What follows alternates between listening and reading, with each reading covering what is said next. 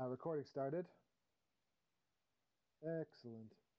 Well, I think uh, what's what's going on in the pipe band world. I mean, one of the reasons we're doing the sort of fundamental things uh, this time of year is because there's not a whole lot going on. Although, with that said, um, the Metro Cup's coming up. Yeah, in a couple of weeks. Um, they're, actually, the Piping Center is doing a whole weekend of workshops. Um, they're calling the Metro Express. So uh, Roddy MacLeod and company will be out there giving classes, and I think there's a amateur uh, competitions as well. I think on Friday, um, for I think four through two, I believe. So cool. I think it should be a pretty good weekend. Yeah, I mean, I've actually, shamefully, never been to the Metro Cup, but uh, everything I know about it uh, is that it's a super great event um, it really is. I, you know, it's probably one of the highest attended pibroch contests in the world. I would have to say. Now, let me. I will rebut what I will rebut what you just said um, by just asking: Have you been to the Northern meeting before? I actually have not been to the Northern meeting before. Yeah. I, and that's I was just I was going to add that caveat because I've heard the Northern meeting is pretty well attended. Yeah, like I, I don't I don't want to rain on your parade at all because uh, I'm sure it's a, it's the best attended North American pibroch event, but oh, like oh, I was when I first started, um, you know, when I first made it into the medals and I started doing the Northern meeting, uh, I was I'm frankly blown away by the um, by the attendance and the audience at the Northern meeting. I mean, really? even you know, the silver medal is of course not the most riveting event for uh, listeners, but I remember there are always quite a few in the audience for the silver medals, and then, um, uh, and then for the senior contests, it, it, was a packed house, standing room only. You know, there's you know I don't know hundreds and hundreds of people that watched, and so uh, but yes, it's sort of a rare thing, huh? To to find yeah, a really. I guess we can amortize audience. it. We can amortize it over three different pibroch events. Maybe the Metro Cup still stands above the Northern Meeting, perhaps. I don't know. Could be. Because you've got be. three. You've got the clasp. You've got the uh, gold medal. And you've got the silver medal, right? So, I don't know. Yeah, maybe by the cla- by the time the glass comes, you, you got like a full house if you want to hear that, which is pretty much the the lineup at the Metro Cup. I mean, that is that is the contest, with additions of uh, I think recent gold medal winners and various others. Um, you basically got you know people who have won a clasp or two or more, and a Glenfiddich or two or more yeah. playing. So. So it should be uh, should be pretty cool, and uh, hopefully, if anyone out there is from the metro area, maybe you could check it out this year and support that event. Um, and so I think all of the information you would need on that could be found, shall we say, at Metro Cup. Uh, themetrocup.com. I think that's it, yes. I think you can hopefully see the lineup up there by now. Yeah, I'm not quite sure. Yeah, the invited players. Oh, yeah, they have them all with bios. It's pretty cool. Yeah. Well, that's that's you know that's I, I, I put together the program every year, so that's probably just cuts and pastes from my uh, my program work there, which is fine. Um, it's quite it's quite a, it's quite a it's quite a task actually because you know you have a lot of players that come every year now, like of Gordon Walker and Willie McCallum's there every year now these days, and you know it's it's always a challenge updating their bios because it's you know, it, it, gets to a point where like, how many wins can you possibly list now? Does it before you just need to say that they have a dog or a kitty cat at this point? You don't need to say any more than that. Yeah, it's pretty cool. Um, so anyway, um, shall we maybe digress to the topic of the day, which is, um, you know, we've been getting in a lot to you know a little bit into some of the fundamentals that we teach at the dojo, and I think that um, I think that what we're doing here, and and uh, Vin, you're a member of Oran Mor, and so you know you know a lot of the philosophy. I think one of the cool things that we're able to do at Dojo University, which no other piping schools are able to do, and what I mean by piping schools is maybe like a summer school or a workshop or something, is we're really able to get into exactly what the fundamentals of bagpiping are, and then we are able to teach them over a long period of time. So, um, you know, piping schools are great, but you, you would only have a week, and it can be difficult to sort of get into uh, certain ideas. And I think that's sort of, I mean, Vin, maybe you could, you know, artistically comment on, uh, on, on just the idea that traditionally bagpipe instruction is uh, extremely focused in a small period of time. Yeah, yeah, and what, one of the tough things about that is carrying it through, you know, long term, like you said, you know, to in, into your own bagpiping. And one of the one of the real challenges I think for a lot of these summer schools is that you're getting one person's vision, you know, which may or may not conflict with a vision that you've got gotten from someone else, even sometimes in the same uh, workshop, you know, even the same summer school. So it's really hard to sort of carry the ideas through to, to, to bring them to their natural conclusion you know, and really see results in your own playing. Um, at the, at, you know, a lot of my, my experience with a lot of these workshops in summer schools is that they're really just a presentation of ideas, right? You know, some yes. of them you, you, you kind of know already, um, but they're just getting reinforced and, um, you know, some new ones perhaps, and you, you go, you leave excited, and then you're left sort of floundering, you know, trying to work it into your own, your own playing. You know, you really need that sort of constant attention, you know, and reference, you know, for, yeah. for, for a lot of these ideas. It's kind of interesting. I mean, I, I played a lot of competitive sports when I was in high school. Don't get me wrong; I was not a particularly uh, gifted athlete, but but I did enjoy it. I did enjoy uh, uh, all of it, and um, and I was actually reasonable at certain sports. But one of the things that's interesting about sports, or or maybe I can flip around and saying, one of the things that comes to mind when you talk about fundamentals is oh, you know, competitive sports right? So so I was a basketball player, and so we had dribbling, and we had you know basics of defense, you know, um, blocking out, uh, you know, the basics of a good jump shot and different things like that. And these are fundamentals. But one of the interesting things is that if you play basketball, and, and in high school, and then it's even more when you when you play at a more serious level, you're not just practicing once a week like we do in a pipe band, and you're not getting a, ba- a basketball lesson you know, every once in a while, like you would if you're a bagpiper. Instead, it's actually a season thing where you're actually practicing many days per week throughout the season.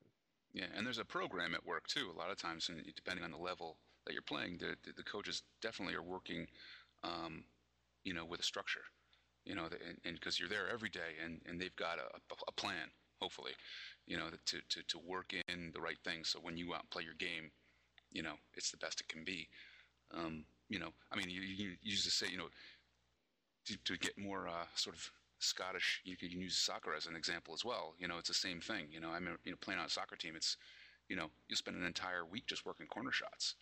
You know, just over and over. And the goalie's working too, because he's keeper's working to stop them, and you're working to get them, and, and it's just a constant effort. You know, setting them up, working them, and just for like an entire week, just to do that. You know. Exactly, and I guess my point would be, you know, um, I'm very interested in okay, well, what are the similarities and differences between um, you know bagpipes as a competitive uh, activity and as an artistic activity? So, what are the similarities and differences there that uh, you know make things different? And you know, um, I guess I'm just sort of attempting in vain to sort of bring this to the point I was trying to make, which is um, we focus a lot on fundamentals um, at the at Dojo U because it's an opportunity uh, for people, if they choose to, um, to get regular exposure and regular uh, development of those ideas as we uh, you know work through things.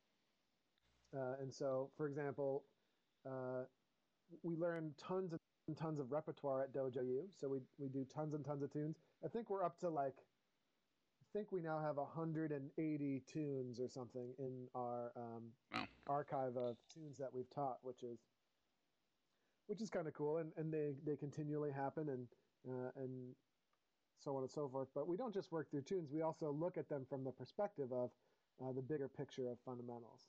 And uh, I think that all of the great piping teachers have excellent fundamentals, and they have a plan to teach them. Um, but I think our structure lends us uh, really well to be able to do that. And so, anyway, we talked a little bit about the basics of scale navigation and crossing noises a couple of weeks ago. And then um, and then we talked a little bit about articulation uh, as well, which is the basics of grace notes and doublings. Um, last week we had a special guest, but then this week we're back to talking a little bit about fundamentals and um, the issue here, and uh, you know the, the issue today we're going to talk about is dynamics, because and again, sort of comparing what we do in bagpiping to other musical forms, right? We we don't really talk about dynamics as pipers, do we?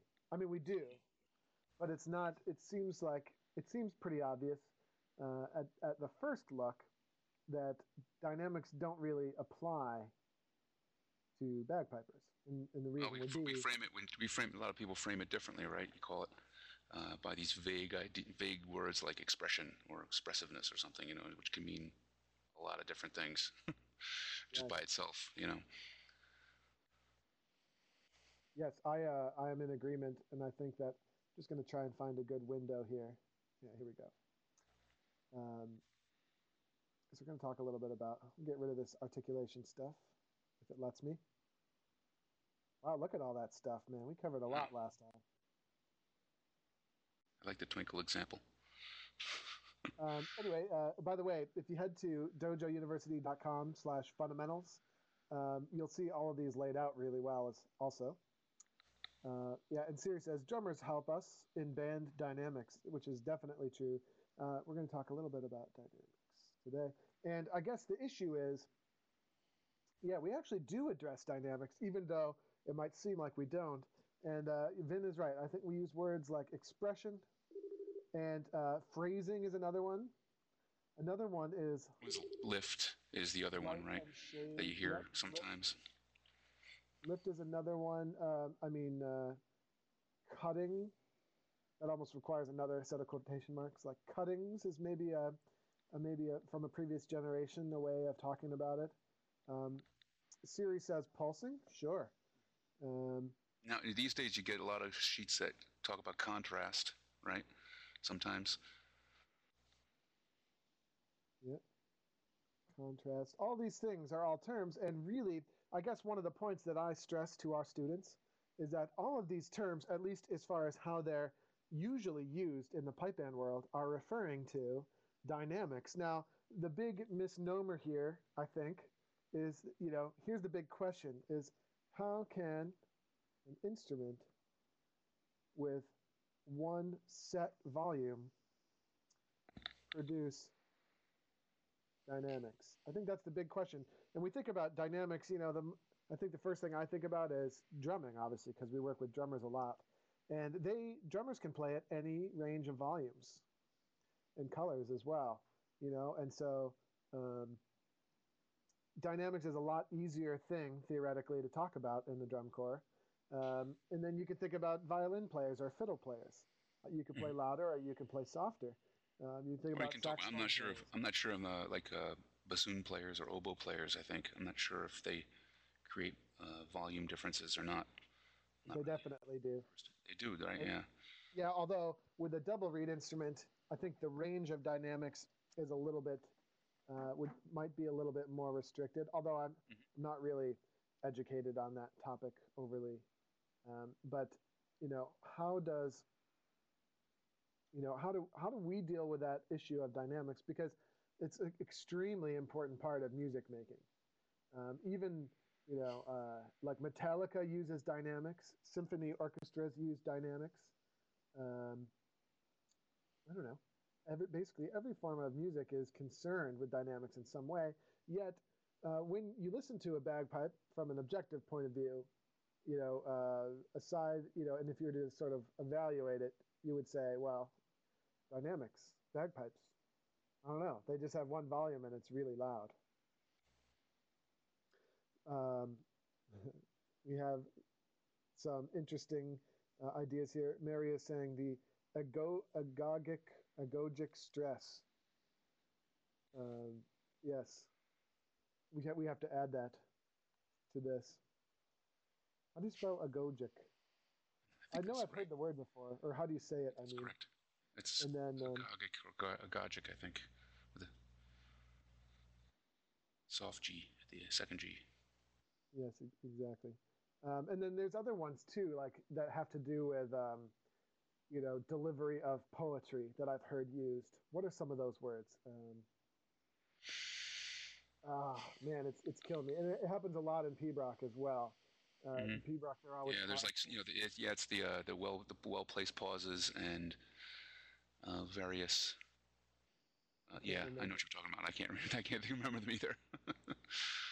yeah, but uh, you know, there's all all sorts of words, and the the thing that I want to stress at the end of the day is that um, all of these have to do with the, the attempt to produce dynamics on an instrument that has one volume. Scansion, there it is. Thank you, Scansion. Jonathan.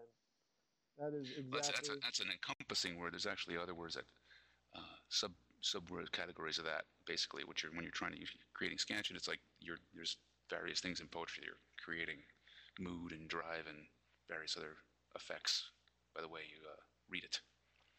Right, and then I think what I what I would stress is these all have to do with dynamics, and that they are all subjective uh, terminology. Okay, so uh, one of the things I personally am very concerned with when I teach is to try to um, uh, to try to push the subjectivity um, as far up the process as possible. Okay, so uh, establishing fundamentals at the base level um, as much as possible, and so expression. I, I do believe expression is extremely important, but to me, expression doesn't have to do with holding notes or anything. Okay, Ex- to me, expression has to do with molding all of the fundamental skills, uh, you know, and then purposefully um, editing, you know, editing those fundamentals. Yeah. Uh, I've also I've always had a problem with the word phrasing. You know, to me, phrasing is like a you know, if you ever heard like a, an old machine regularly clunking, you know, that's phrasing. you know, you get like so this regular sound pattern that constantly goes, and it's hypnotic and it's cool, and it's like you know, if you listen to it, but it's it doesn't really do anything for you, you know. So phrasing, and whenever it sense it's like, oh, good phrasing. It's like that means like, doesn't that mean like you're more machine-like than musical, music-like? You know. Yeah, I, I would I would call it more this right? I would call it phrase sculpting as opposed to phrasing because you're right. Phrasing is sort of an open-ended term, and I think a lot of times just because um, you know it's hard to find uh, objective descriptions to some of these things. Um, you know, it's we assign a word to it and we go with it, and then we sort of infer mm-hmm. we infer that meaning, you know, through mm-hmm. experience. Mm-hmm. Which and there's nothing wrong with that, um, but I think the more understanding we can have about what we're doing, the better. So mm-hmm. here's a um, here is the next the next thing I want to go to is um, I believe that dynamics can be produced on the bagpipes. I think most bagpipers do inherently. Okay, bag, uh, dynamics can be produced. We just produce them uh, in a different way, um, you know, than other instruments. So bagpipers uh, don't use volume to produce dynamics. We have to find other uh, you know, we have to find other, uh, at, you know, musical attributes to play with. Okay, and so you know, and and I think that's the big thing that's going on is uh, obviously we can't really um, adjust volume. Now, granted, we do have certain grace notes. Um, and there are certain notes of the scale that might arguably be louder than others. So when we go back to articulations from last week, um, articulations do um, produce a form of emphasis while we play. So articulations and our system of articulations is definitely a small factor in dynamics. But who out there maybe could contribute, um, you know, what is the main musical attribute that we adjust um, in order to signify uh, importance in phrases, or in other words, to simulate, um, you know, a dynamic range. Lisa is typing.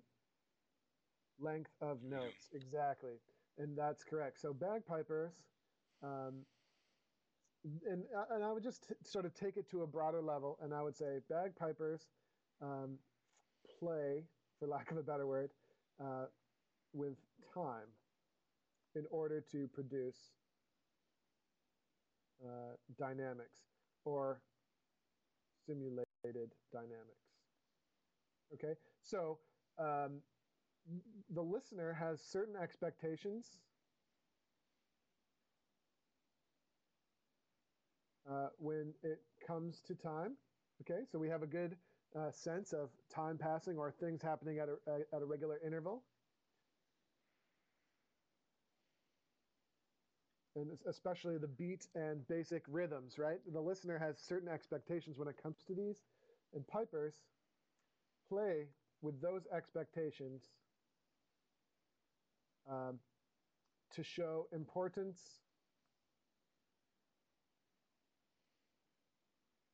of notes and passages. Is that complicated or is that basic? Okay. Exactly. Lisa says we trick the listener into thinking a longer note is actually louder than the shorter one. I, and, I think uh, a good example of that is classic example is that is listening to a, a classic Strathspey played by a fiddler and one the same tune played by a piper. This. That's a, a perfect example of that. Exactly. Well, I think a fiddler is able to be, you know, more regular with the mm-hmm. rhythm, and, and they use less rhythmic uh, trickery because instead they can they can utilize volume changes. Okay, mm-hmm. um, so yeah, that's a good example of the contrast. Whereas a bagpiper would actually bend and stretch uh, values of time in order to uh, achieve dynamics. Does that make sense to everybody? Let me. Um, can you hear that? Okay, is that coming through? I uh, I left my practice chanter at home, so I'm borrowing Carl's. So here's an example. If we look at a tune like, oh, I don't know, let me uh, let me bring up a. See here. So as an aside, too, if, if anyone's interested, I can I dig out the link, I think. But a great, um, if you ever want a really a great illustration of this kind of thing, there's there's tracks of the eminent J. Scott Skinner playing. Um, Ooh, I want to hear that. Yeah, it's really cool. It's a site. It's actually an archive of his writings and his scores, and there's some tracks of him playing. And it's when you hear it, like it's it's it's amazing. You know, he'll play like these little tunes, these little Strathspeys, and it's it's like and it's exactly that. Like he's got adjustments in volumes and and you could really get a sense of the, the kind of music that was really gripping people back then in the valley of the Spey River, where and then it naturally you know sort of carried over into other musicians wanting to reproduce that that feel, you know. Um, but it's it's it's really an interesting an interesting here, you know. Cool. I, I just have a little bit of Susan MacLeod up here, which is a Strathspey, which is arguably um, our most dynamic uh, form of um, I'm, I'm trying to figure out Siri's uh, cryptic t- chats down there. Type info out. Yeah, I'll see if I can find that link. Uh, oh, I see. She wants that uh, info from Ben. Anyway, here's Susan MacLeod, which is arguably our most dynamic and uh, quote unquote expressive idiom here. And um, here's what happens if you play Susan MacLeod um, the way that you would expect to hear it as a, as a as a listener, right? It might be something like this.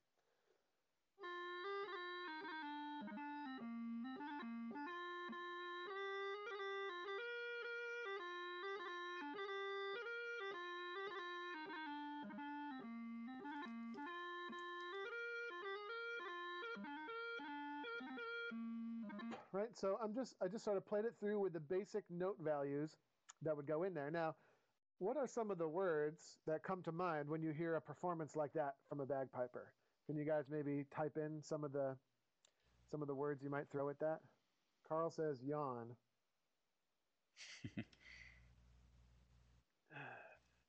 Mary says pedestrian. That's cruel, but you're right. Oh my gosh. uh, uh, how about anybody else? I mean, there's one word for sure that comes to mind generic, round. Thank you, Lisa. That's the one I was looking for. It's very round and flat. Exactly. And what's interesting is if I played it exactly that way, but I could actually play the downbeats maybe a little bit louder on my fiddle or or drop some of the less notes down a little bit, mm-hmm. my guess is the exact same timings would sound a lot better. Okay. Uh, mm-hmm. Granted, there might still be a little bit of bending and stretching, but um, but yeah, it's because we only have one volume to play with. That if we play the that rhythmic interpretation the same way, it's going to sound very round and uninteresting. Okay. Now let's let's do um, an, an extremely important bagpipe trick. Now we're going to add a bagpipe trick, which is whenever we see a dot cut rhythm. Okay, so uh, I'm going to show you with my arrow. So he, the first one's right here, and they they happen all through Susan McLeod. So whenever we see a dotted note, we're not actually going to play that for three quarters of the beat like it would normally suggest. Instead, we're going to stretch that note as long as we possibly can. And then when we see a cut note, uh, we're going to shorten it to the degree we lengthen the first one.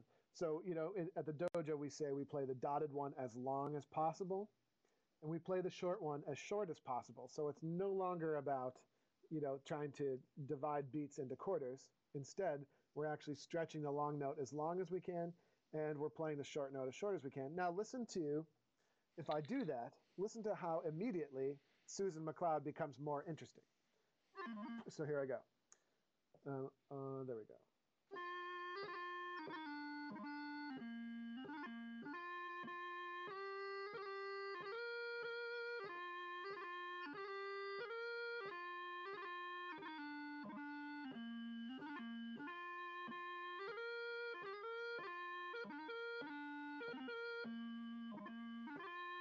And so on, right? So is that more or less pedestrian, Mary Wallace? See, now I'm like, I'm really sweating because I want to make sure I, that Mary leaves. that's, that's, that's a cruel word, man. Yeah. Siri says that makes me want to like that more. Yes, Mary says it's less pedestrian. Okay, geez, she's a she's a tough, tough one, Mary Wallace. I know Mary's also a bagpipe teacher, so she's very picky. So Mary, maybe you could elaborate a little bit on, you know, in what ways you know it was improved, and and then there, but there's still room for improvement, right? Like there's still problems there. So we definitely we got a lot more lift out of the Strathspey that time when we played Susan McLeod. Um, and it's certainly and that, and that much, presentation much would definitely be adequate for if you were playing for a for a Highland Fling, probably. Probably, yeah. Dancers would have yeah. liked a little faster, but it, that that presentation would have been sufficient. Yes, totally. And um, so, um, so yeah, Mary's typing. It looks like. I'm really worried now. the notes were certainly stressed beyond their exact value, which is certainly a good start. Exactly, and and so you know, I feel like I was successful in doing what we call ALAP ASAP, which is as long as possible and as short as possible on the dot cuts. So I was successful with that, and, and, and so it's an instant improvement to the music. But still, at the end of the day, if I kept doing that forever and ever, you would still want to go to sleep. I think, wouldn't you? I mean, the excitement of hearing the excitement of hearing that nice contrast between the dot and the cut, it only takes you so far. Mm-hmm. Right? It's still not, you know, um, it's still important, and we call that, you know, at the dojo, that we call that um, dynamics on a small scale or dynamics inside the beat. So we can play with people's expectations with the basic rhythms that happen inside the beat, but then we also have to do something very important, and who maybe knows what that might be. Looks like Siri's typing something. And uh, I know we have some Dojo U students out there. right. Siri wouldn't want to dance to it for long unless she, she was under the influence of certain substances. And uh, it, that, um, that uh, you know, that hurts. That hurts. Okay. Mary says bring up the again. tempo and add phrasing. Yes, and I, I sort of agree with Mary here, and I know phrasing, I know how she means phrasing and uh, tempo as well. Tempo is a little bit, um, obviously, the faster the tempo, the more exciting, but at the same time, um, there's also a breaking point with tempo too, where it can become so fast that you can no longer hear the detail that you want to hear. So tempo is definitely a consideration. And then phrasing is, of course, the big issue. And rather than calling it phrasing, right, at the dojo, we call it um, dynamics on a larger scale or we might call it phrase sculpting. and then occasionally we call it pulsing as well.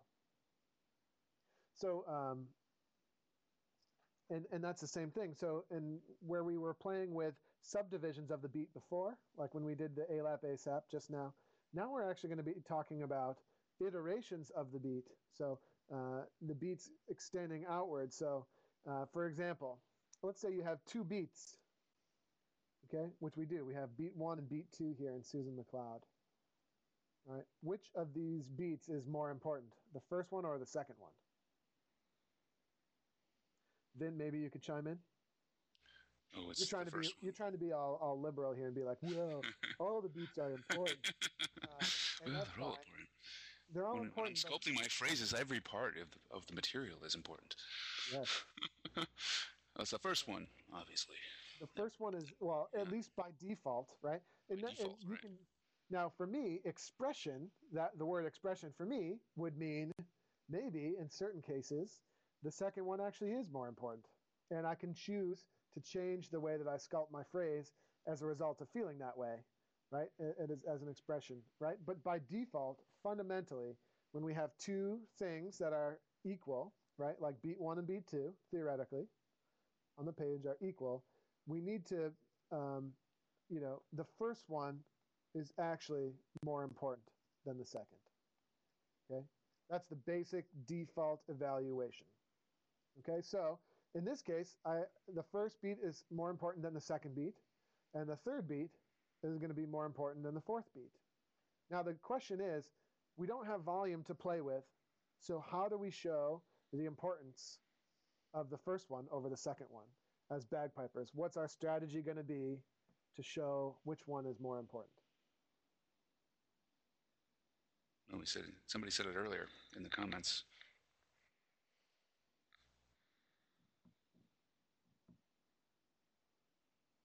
Mary's going to come out with some, some sort of zinger. Don't worry. She's a liability out there. She's writing checks her body can't cash or something like something from top down. Multiple attendees are typing. Through your fingers can have more fun with the second one. Uh, hold the first and enjoy the second. Okay, that's very interesting. I've never thought about how my fingers might enjoy something like that. Give more consideration. Right. So, and then Mary is going on with the agogic stress, which I would have to Google to figure out the meaning. But she's sort of, um, she's sort of along the lines of what I would teach here. So we actually want to stretch the first one beyond, you know, its exact value. And then Lisa said, I would mark my own personal music with a double dot on that very first dotted note. And then I would definitely not do that. Um, but I, what most people are saying, which is basically correct, is that we want to hold the first note, uh, especially because it's more important. Now, here's here's a, you know, here's where my teaching might sort of venture out from other people. I'm not going to add a double dot, and I'm also not going to add an agogic stress, um, you know, necessarily. All I'm going to do is I'm going to actually, physically lengthen beat one. Okay. So, for example, if we were at 60 beats per minute, or other, otherwise known as one beat per second, beat one, I'm going to play actually a little bit longer than one second. And then the kicker is on beat two, whatever I added to beat one, I'm going to subtract. So let's say I, I made beat one 1.1 seconds long. I would then balance it out by making beat two 0.9 seconds long so that um, my beats still add up at the end of the day, but I'm actually going to lengthen certain beats and shorten other beats. And a lot of people are afraid to commit to this idea because, wait a minute, that means the beat is not actually perfectly steady. And um, my response to that is, of course it's not. That's the whole fun of it. So, um, so here's what I'm going to do. I'll give you an example. Uh, in super slow mo, my first little bit of Susan MacLeod is actually, you know, and I'm going to exaggerate it, but I would actually do something like this.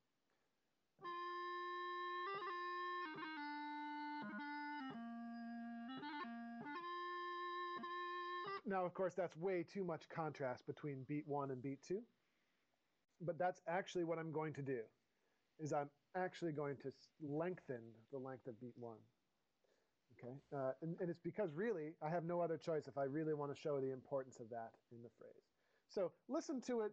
Listen to Susan MacLeod now. We've got good ALAP ASAPs in there, and then I'm also going to do what I would consider some good basic pulsing, right, as along the lines of what we just discussed.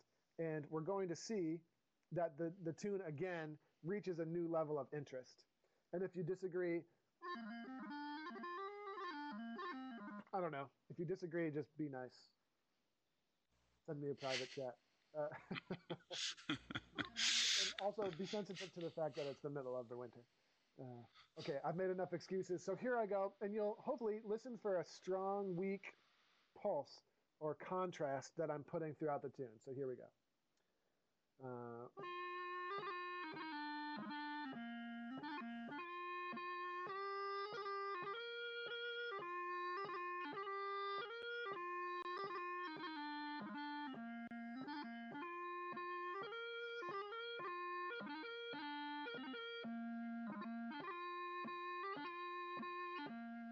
and so on and so forth. So hopefully, could you all hear that beat one was actually, and hopefully maybe you can even attest to the fact that it actually seems louder than beat two when I play it that way because I'm actually physically lengthening that beat and then I am shortening beat two.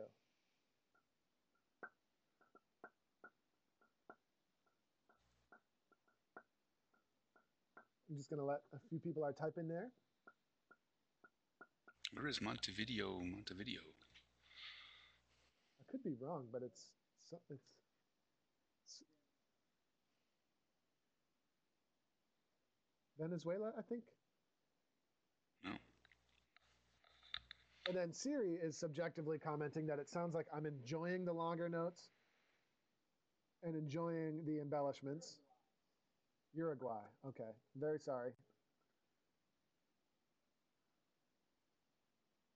Yes, it will be available on podcast. Excellent. So anyway, uh, back on topic. So uh, Siri says that sounds like I'm enjoying myself more. Basically, is what she's saying, which I think I am because I'm able to put more interest into the music. Um, whereas a clarinet player would actually play slightly louder, we emphasize lengthening the notes slightly. There you go. Well, and we're not just lengthening notes in this case. So my point would be, uh, we lengthen notes when we we're doing the inside of the beat dynamics like ALAP ASAP. We're actually lengthening notes, but in this case, we're actually lengthening and shortening beats, and that's very important. And it's something that very few people, um, I think, truly embrace or understand, even though we actually end up doing it. Okay. Now, there's still a problem with this though, which is, if I do that for long enough, and if you're forced to listen to that for long enough, you're even going to find that boring. And the reason is because we have the same thing happening time and time again. We have strong weak, strong weak, strong weak, strong weak, all the way through the tune. So after a time, even this is going to be uh, a little bit tedious and redundant. And so I'm going to go back to my old default again. So this sort of layers out on itself. And now I'm going to say the first set of strong weeks is more important than the second set of strong weak. So in other words, right, this the first half of this bar is a little bit more important than the second half of this bar. So what I'm actually going to do is I'm going to extend this beat even longer than I might normally extend it, right? And then this one will be a little bit less. And then I'm also going to work during my weak beats to balance it, balance it all out so that it's steady. Okay. And then what, I mean, are any people out there doing the calculations? And we're, we're arriving on a very popular, um, yet somewhat dogmatic uh, bagpiping concept that floats around in the world. If we lengthen this strong one more than this strong one. Nobody wants to grab that, huh? No one wants to grab that one? Um, that's okay. I'm going to draw a little bit.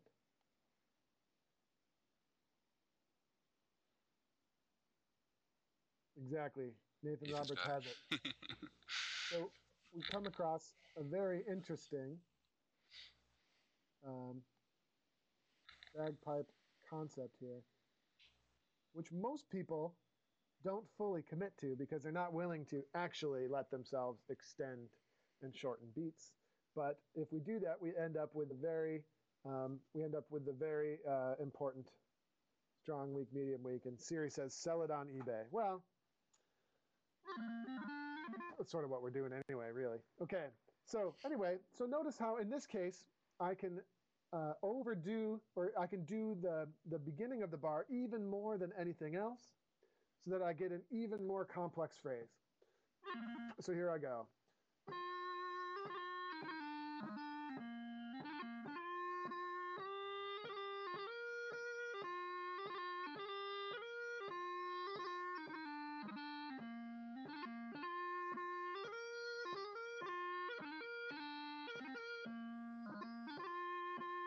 You know, something like that anyway. So then now you can hear that the the beginning of the bar is super loud and important and um, emotional and spiritual and um, all sorts of stuff. You can hear all of that there um, as I use my pulsing technique or my dynamics on a large scale. All right. So can everybody hear how um, you know how these concepts can can forge an interesting uh, an interesting sort of uh, phrase. You know, um, what am I going for here? Image, phrase image or something. Now, what's interesting is, I mean, and that's that pretty much tops it off, you know, as far as fundamentally what we're dealing with. And I guess my next point is, for me, expression is not doing strong weak, medium weak. Okay?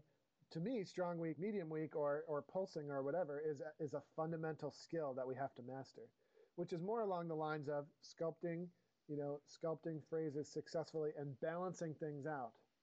Right?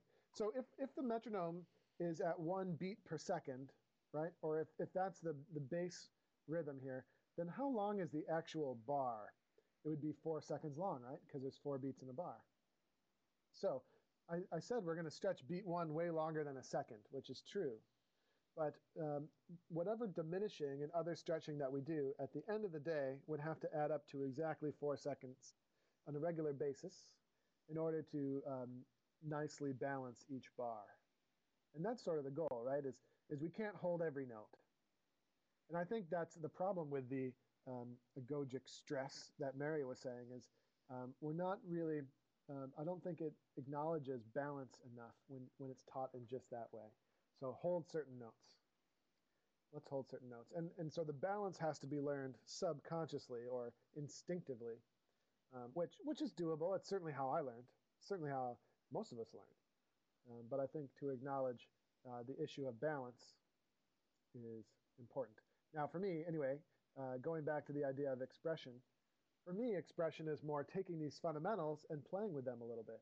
For example, not every bar of Susan MacLeod needs to be uh, strong weak, medium weak.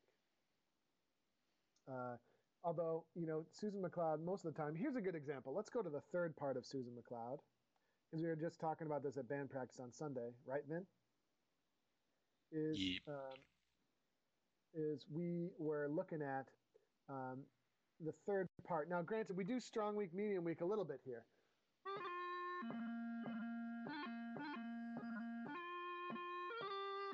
For, it's really mostly strong weak, strong weak for me there, right? But when we get to phrase two, I'm less concerned with trying to sculpt a beautiful phrase, and instead, I, I'm going to let the bubblies speak for themselves, right? I'm going to let the bubblies really um, speak for themselves here, and I'm just going to play it relatively straight um, and I'm going to make sure I don't rush into the bubbly off the D throw. So the, this phrase is actually going to be pretty straightforward.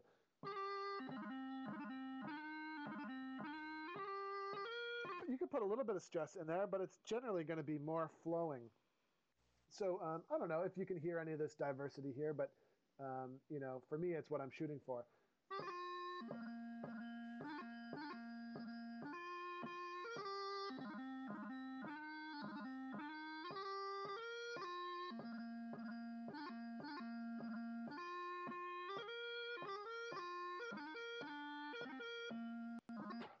Something like that anyway.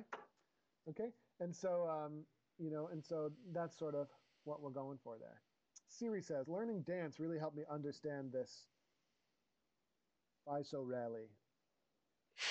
I, I kind of like to tease Siri because she makes lots of typos. Physically, gotcha. Physically. Physically is probably what she was going for there. Viscerally. Oh, wow. There you go. Oh, viscerally.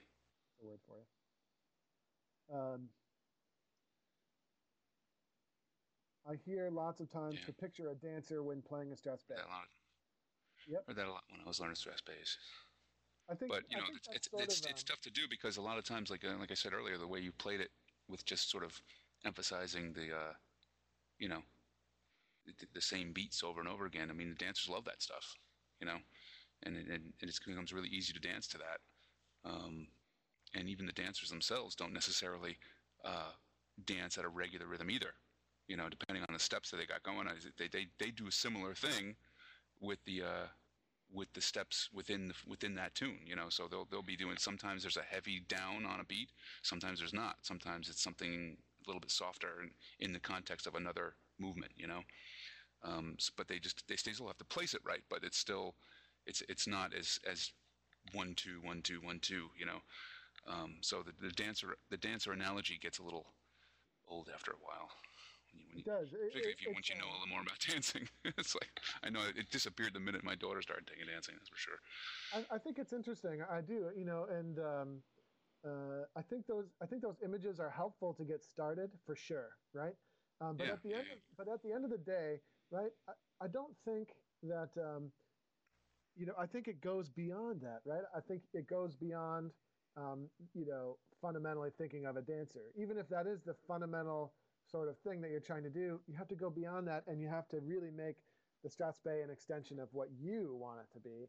Um, and you have to put your own nuance into it and you have to do interesting things or else the music um, doesn't really um, doesn't really speak to you. And I'll give you a perfect example. And this isn't meant to offend any dance pipers, but when I, if you listen to a dance, for me anyway, if I listen to a dance piper without watching the dancers, so if I'm just listening to it uh, without watching what's going on. I am not very, um, I'm not very emotionally uh, connected to that performance. The performance is not, um, is not really stirring my soul in any way, or or I'm not hearing anything new and exciting. Okay, versus when I listen to people play Strathspeys at a really high competitive level, uh, or at a at a really high level recital or something, you know, the Strathspeys are way more interesting and fascinating. And mm-hmm. that's because they're going above and beyond what's fundamentally yeah. expected. And, and this, that's why the image sort of, you know, gets you, it'll, it'll sort of give you the feel of the thing. Uh, but after that, you really, I mean, there's, you listen to some of the better, you know, there's some of the greater pipers playing a Strathspey. There's no dancer that could dance to that. You know, they, they would really have a hard time, probably. Um, you know, so it's, it can only get you so far until, you know, until you're at a point where you can actually bring your own, your own uh, thing into the, into the tune. Right. So it's not that picturing a dancer is bad. It's only that where I would be, I would advocate to go above and beyond, you know, that basic image. Um, and and you know, uh, it would be interesting to hear um, um, David Wilton's perspective on this, for example, because mm-hmm. he is a champion dancer and a champion piper. So what does he picture when he plays Strathspeys? Yeah, yeah, exactly. what, what yeah. are his thoughts on the matter? Um, which uh, that's, you know, that's pretty good. It would be interesting, right? Like I, I, can only, as as you can tell, like my my dancing prowess is is uh, pretty limited. So I've been forced to uh, learn Strathspeys based on only a very limited experience with dancing. Uh, and that yeah. is a great idea for a class. And um, yeah. Um, okay. Well, Lisa, Lisa said the dance player is playing to the dancers, not necessarily the tune. Well, I, I hope not, because the dancers aren't going to like that very much. Because a lot of them, you know, they get off their stuff as just as much as a piper gets off his or her stuff, you know. so it's a the, the dancers are actually trained to be following the piper, so he or she better be on their game, you know. Yeah. So uh, anyway, I, think that's a pretty good discussion. I mean, any other thoughts would be welcomed. Um, as we sort of venture towards wrapping this up here. Um, yeah, I know Dan. He's um, also he'd be a good guy to ask. He's been taking lessons for a while now. Yeah, I, I think that. Uh, oh yeah, he's a world champion. That's interesting. Cool. Mm-hmm. Maybe he would be a good person to ask. Um, for sure. Um, let me see here. I guess I was going to bring up one more topic. Hold on one second.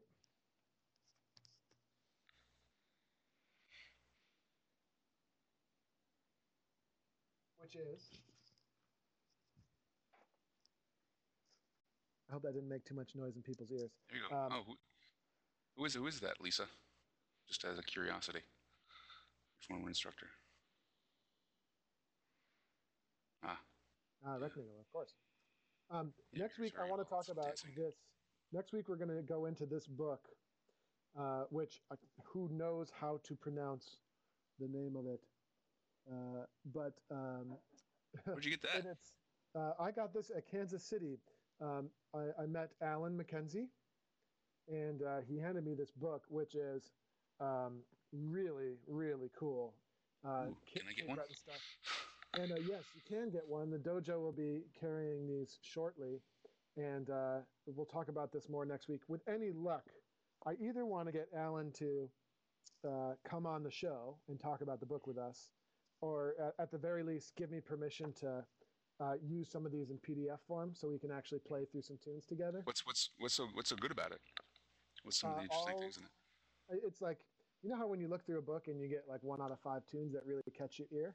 Yeah, yeah. Well, Carl, Carl and I were just kind of going through this yesterday. Like everyone's a gem, right? It's like well, like every page is more yeah, or less. There's a high number. There's a high uh, number of gems here, and uh, and there's some J. Scott Skinner tunes that are just kind of magically in the book, which for me, I That's really cool. like. My eyes light up because everything by him or about him has always become, you know, have always become my favorite tunes. Oh and yeah. There's quite a few, which I'd like to play through a couple of them uh, next week and so on and so forth as well. So anyway, Alan, I don't know if you're out there somewhere in the universe, but uh, I'm going to send you an email really soon about next week's show because um, it would be cool. And I don't know, I, I want to learn more about Alan as well because it's very interesting. Uh, according to Mark Dubois, um, you know, he was involved with the 78th Halifax uh, to some degree. Mm-hmm. I don't think he's from Chattanooga. I think he is from the Cape Breton area, although I don't know. I don't really know for sure. I probably should have read the information about him in the foreword, uh, which I, I admit I haven't. I've only looked at the tunes. I have to like study this more. But anyway, um, it's good for us too because we'd love to sell the book to anyone who's interested as well. So we'll we'll uh, have a little special next week on Wednesday for those who tune into the show to get a deal on the book. Yes, Skinner is spelled Skinner. J. Scott Skinner. John Scott. J. J. S. Skinner. Not All from right. Cape Breton. Excellent. Cool. All right. Um, well, I think Vin, I think that's a great place to sort of wrap it up for today. But at least, unless unless we need to delay that, that's probably what we'll be talking about next week. And uh, other than that, uh, we'll see everybody in and around Dojo U. Um, we certainly hope that our guests that were here today, if you like what we're talking about, would uh, hopefully consider getting a membership with us and uh, checking out some of our classes. Because um, we do lots of live classes, and all the live classes we've ever done, with very few exceptions, are all in the archive as well.